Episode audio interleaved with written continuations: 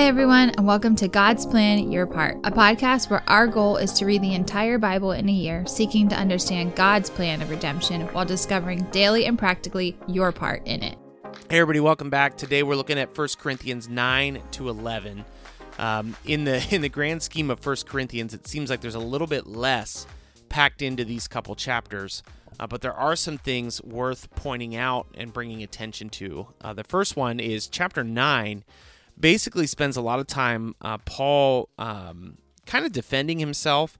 Uh, pointing out the fact that he has never taken advantage of the Corinthian church. He did not come into the Corinthian church to try to uh, take their money or uh, get rich off of what he was doing. He does make the the case um, that it would not be wrong for him to make a living by preaching the gospel. In fact, he says that he would be entitled to compensation. He's allowed to make a living from just preaching the gospel.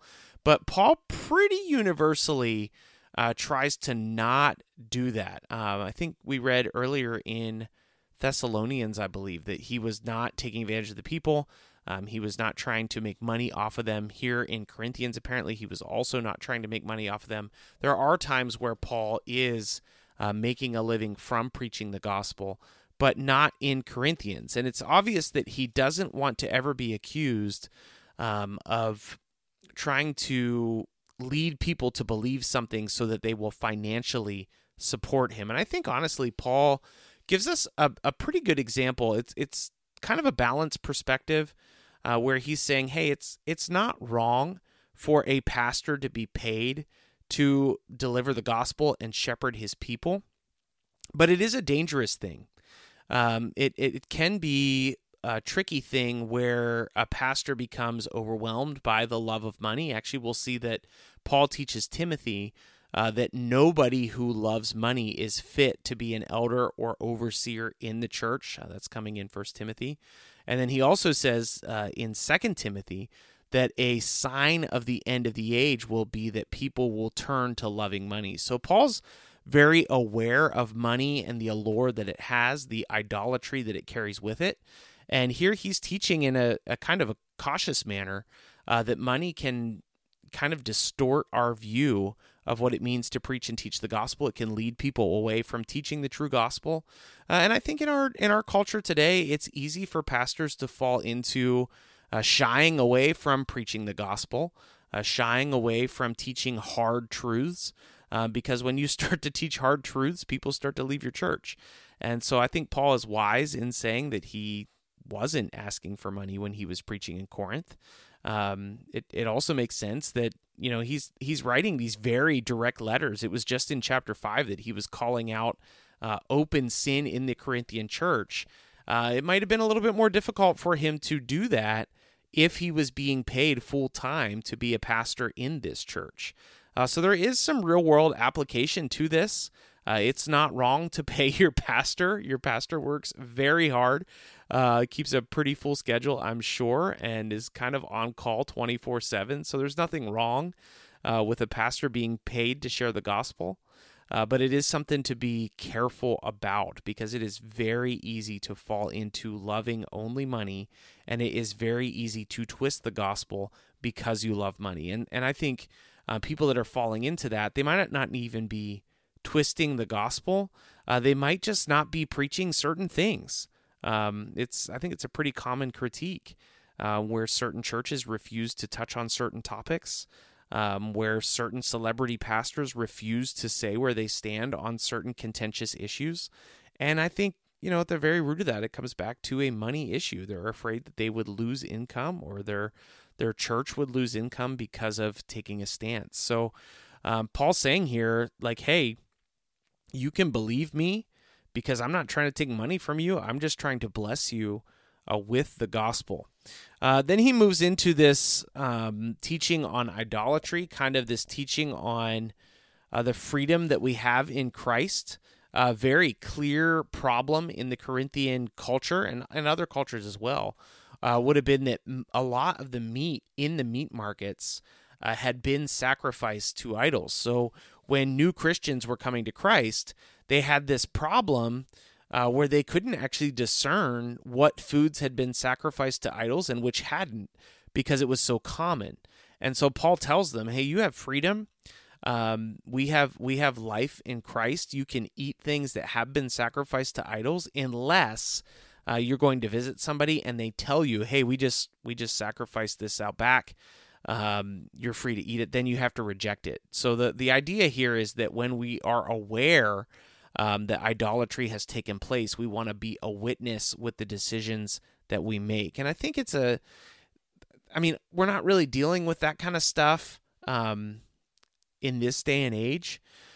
But there are times I think when we might become aware of sin that otherwise we might not have been aware of. Uh, you might be become aware of something that is an affront to God, and I think you could use this First Corinthians chapter ten passage uh, to make the case that when you become aware of something that is sinful, uh, you can call that out and you should call that out. If you don't know about it, you can't say anything about it.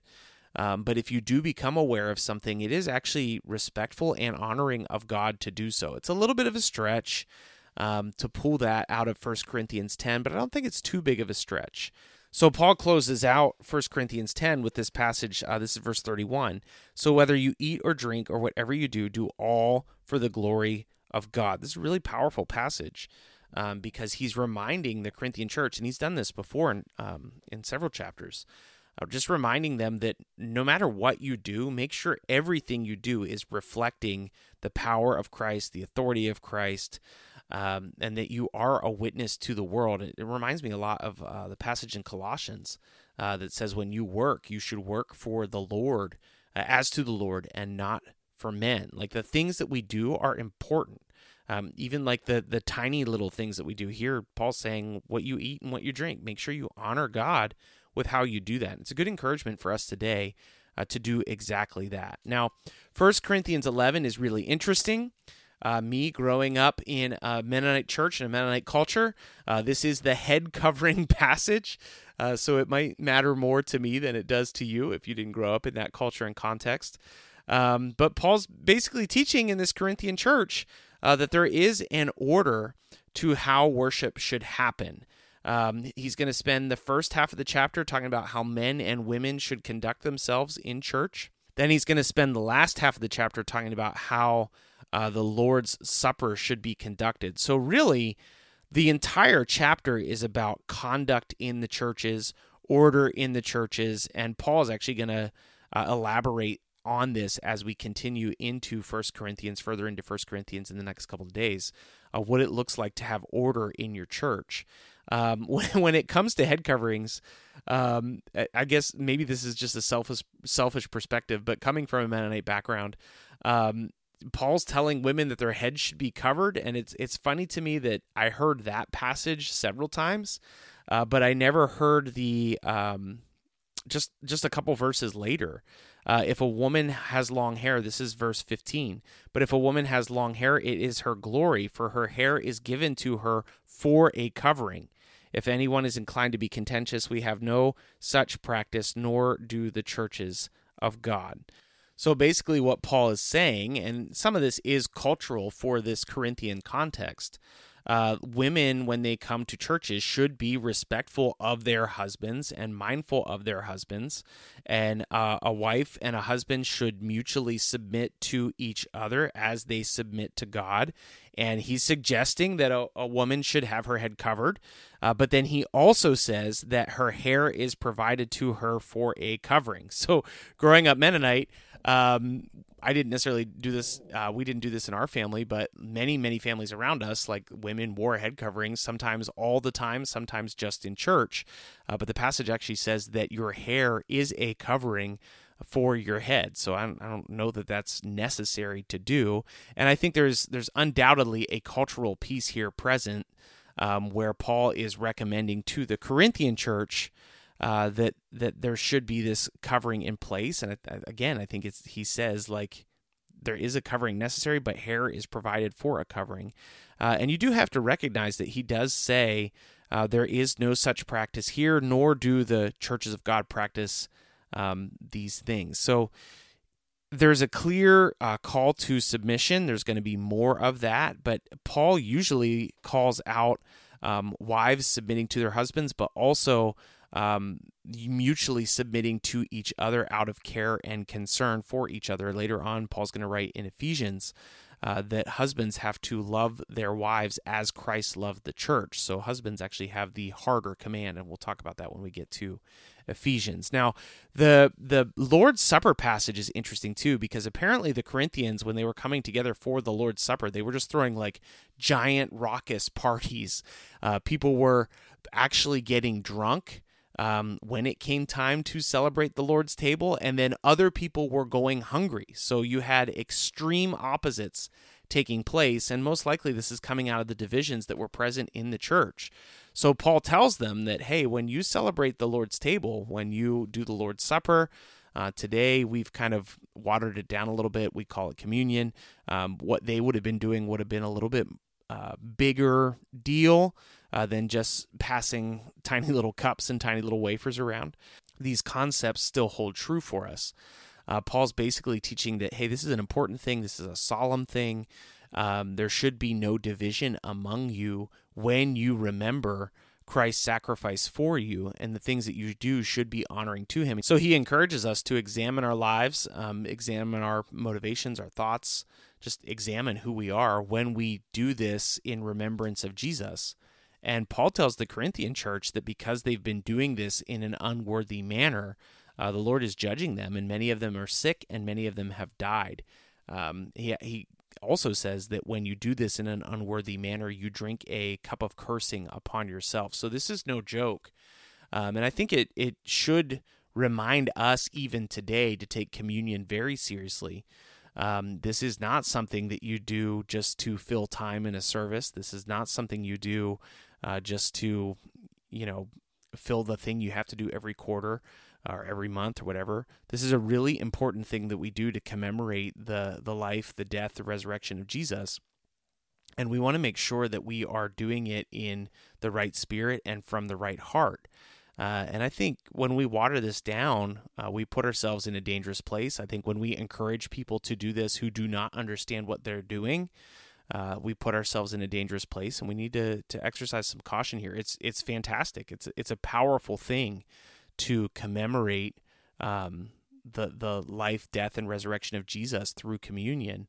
Uh, but we do need to be mindful of the fact that Paul actually taught the Corinthian church that when you do this in an unworthy manner, you curse yourselves uh, and you end up with sickness and death because of it. So we do need to take this seriously.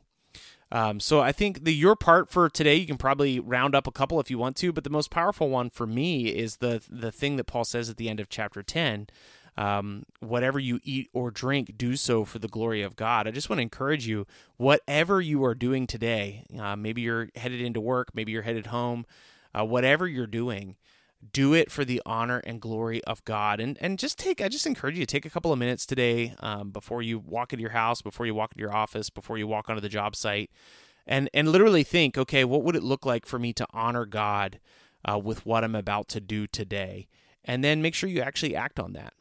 Um, so I hope you're encouraged by that. I am enjoying our time in First Corinthians. Tomorrow we'll be back going through First Corinthians 12 to 14. Uh, we'll see you then. Bye. Thanks so much for listening to God's Plan Your Part. Don't forget, it is always more important that you listen to God's words rather than our words. So please stick around to hear the reading for the day uh, or go and find it in the Bible and read it yourself. If you are enjoying the podcast, please leave a rating and write a review on whatever platform you are using to listen to us.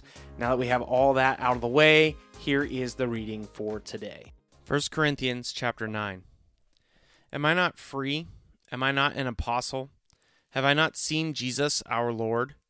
Are not you my workmanship in the Lord? If to others I am not an apostle, at least I am to you, for you are the seal of my apostleship in the Lord. This is my defense to those who would examine me. Do we not have the right to eat and to drink? Do we not have the right to take along a believing wife, as do the other apostles and the brothers of our Lord and Cephas? Or is it only Barnabas and I who have no right to refrain from working for a living? Who serves as a soldier at his own expense? Who plants a vineyard without eating any of its fruit? Or who tends a flock without getting some of the milk? Do I say these things on human authority? Does not the law say the same? For it is written in the law of Moses, You shall not muzzle an ox while it treads out the grain. Is it for oxen that God is concerned? Does he not certainly speak for our sake? It was written for our sake, because the plowman should plow in hope, and the thresher should thresh in hope, and of sharing in the crop. If we have sown spiritual things among you, is it too much if we reap material things from you? If others share this rightful claim on you, do not we even more? Nevertheless, we have not made use of this right, but we endure anything rather than put an obstacle in the way of the gospel of Christ. Do you not know that those who are unemployed in the temple service get their food from the temple, and those who serve at the altar share in the sacrificial offerings? In the same way, the Lord commanded that those who proclaim the gospel should get their living by the gospel. But I have made no use of any of these rights, nor am I writing these things to secure any such provision. For I would rather die than have anyone deprive me of my ground for boasting. For if I preach the gospel, that gives me ground for boasting. For necessity is laid upon me. Woe to me if I do not preach the gospel. For if I do this of my own will, I have a reward, but if not of my own will, I am still entrusted with a stewardship. What then is my reward? that in my preaching I may present the gospel free of charge, so as not to make full use of my right in the gospel. For though I am free from all, I have made myself a servant to all, that I might win more of them. To the Jews I became as a Jew, in order to win more Jews. To those under the law I became as one under the law, though not being myself under the law, that I might win more under the law. To those outside the law I became as one outside the law not being outside the law of God, but under the law of Christ, that I might win those outside the law. To the weak I became weak, that I might win the weak. I have become all things to all people, that by all means I might save some. I do it all for the sake of the gospel, that I may share with them in its blessings. Do you not know that in a race all the runners run, but only one receives the prize? So run that you may obtain it. Every athlete exercises self control in all things. They do it to receive a perishable wreath, but we an imperishable. So I do not run aimlessly. I do not box as one beating the air, but I discipline my body and keep it under control, lest after preaching to others myself should be disqualified. Chapter 10 For I do not want you to be unaware, brothers, that our fathers were all under the cloud, and all passed through the sea and all were baptized into Moses in the cloud and in the sea. And all ate the same spiritual food, and all drank the same spiritual drink.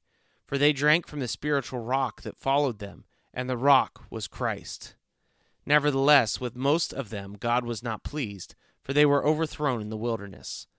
Now these things took place as examples for us, that we might not desire evil as they did. Do not be idolaters, as some of them were, as it is written, the people sat down to eat and drink and rose up to play. We must not indulge in sexual immorality as some of them did, and 23,000 fell in a single day. We must not put Christ to the test as some of them did, and were destroyed by serpents, nor grumble as some of them did, and were destroyed by the destroyer. Now these things happened to them as an example, but they were written down for our instruction, on whom the end of the ages has come. Therefore, let anyone who thinks that he stands take heed lest he fall. No temptation has overtaken you that is not common to man. God is faithful, and he will not let you be tempted beyond your ability. But with the temptation, he will also provide a way of escape, that you may be able to endure it. Therefore, my beloved, flee from idolatry. I speak as to sensible people. Judge for yourselves what I say. The cup of blessing that we bless, is it not a participation in the blood of Christ? The bread that we break, is it not a participation in the body of Christ? Because there is one bread, we who are many are one body, for we all partake of one bread. Consider the people of Israel. Are not those who eat the sacrifices participants in the altar? What do I imply then? That food offered to idols is anything, or that an idol is anything? No, I imply that what pagans sacrifice they offer to demons and not to God. I do not want you to be participants with demons. You cannot drink the cup of the Lord and the cup of demons. You cannot partake of the table of the Lord and the table of demons. Shall we provoke the Lord to jealousy? Are we stronger than he? All things are lawful, but not all things are helpful. All things are lawful, but not all things build up. Let no one seek his own good, but the good of his neighbor. Eat whatever is sold in the meat market without raising any question on the ground of conscience. For the earth is the Lord's and the fullness thereof. If one of the unbelievers invites you to dinner and you are disposed to go, eat whatever is set before you without raising any questions on the grounds of conscience. But if someone says to you, This has been offered in sacrifice, then do not eat it, for the sake of the one who informed you, and for the sake of conscience. I do not mean your conscience, but his. For why should my liberty be determined by someone else's conscience? If I partake with thankfulness, why am I denounced because of what for which I give thanks? So whether you eat or drink, or whatever you do, do all for the glory of God. Give no offense to Jews or to Greeks or to the church of God, just as I try to please everyone in everything I do, not seeking my own advantage, but that of many, that they may be saved. Chapter 11 Be imitators of me, as I am of Christ. Now I commend you, because you remember me in everything and maintain the traditions even as I delivered them to you. But I want you to understand that the head of every man is Christ. The head of a wife is her husband, and the head of Christ is God. Every man who prays or prophesies with his head covered dishonors his head, but every wife who prays or prophesies with her head uncovered dishonors her head, since it is the same as if her head were shaven. For if a wife will not cover her head, then she should cut her hair short. But since it is disgraceful for a wife to cut her hair or shave her head, let her cover her head. For a man ought not to cover his head, since he is the image and the glory of God. But woman is the glory of man. For man was not made from woman, but woman from man. Neither was man created for woman, but woman for man. That is why a wife ought to have a symbol of authority on her head because of the angels. Nevertheless, in the Lord, woman is not independent of man, nor man of woman. For as woman was made from man, so man is now born of woman. And all things are from God. Judge for yourselves. Is it proper for a wife to pray to God with her head uncovered? Does not nature itself teach you that if a man wears long hair, it is a disgrace for him? But if a woman has long hair, it is her glory, for her hair is given to her for a covering. If anyone is inclined to be contentious, we have no such practice, nor do the churches of God. But in the following instructions I do not commend you, because when you come together, it is not for the better, but for the worse. For in the first place, when you come together as a church, I hear that there are divisions among you. And I believe this in part, for there must be factions among you, in order that those who are genuine among you must be recognized. When you come together, it is not for the Lord's Supper that you eat. For in eating, each one goes ahead with his own meal. One goes hungry, another gets drunk. What? Do you not have houses to eat and drink in? Or do you despise the church of God and humiliate those who have nothing? What shall I say to you? Shall I commend you in this? No, I will not. For I received from the Lord what I also delivered to you that the Lord Jesus, on the night when he was betrayed, took bread, and when he had given thanks, he broke it, and said, This is my body, which is for you. Do this in remembrance of me. In the same way, also he took the cup after supper, saying, This cup is the new covenant in my blood. Do this, as often as you drink it, in remembrance of me. For as often as you eat this bread and drink this cup, you proclaim the Lord's death until he comes. Whoever therefore eats the bread or drinks the cup of the Lord in an unworthy manner will be guilty concerning the body and the blood of the Lord. Let a person examine himself then, and so eat of the bread and drink of the cup. For anyone who eats and drinks without discerning the body eats and drinks judgment on himself. That is why many of you are weak and ill, and some have died. But if we judged ourselves truly, we would not be judged. But when we are judged by the Lord, we are disciplined, so that we may not be condemned along with the world. So then, my brothers, when you come together to eat, wait for one another. If anyone is hungry, let him eat at home, so that when you come together, it will not be for the judgment. About the other things, I will give directions when I come. Thanks so much for listening to God's Plan Your Part. If anything stuck out to you, if you have any questions, or if you'd like to receive a Bible, you can email us at godsplanyourpart at gmail.com. Also, if you're enjoying the podcast, please consider supporting us through the link in our description. We love that you're on this journey with us, and we hope you have a great day. See you tomorrow.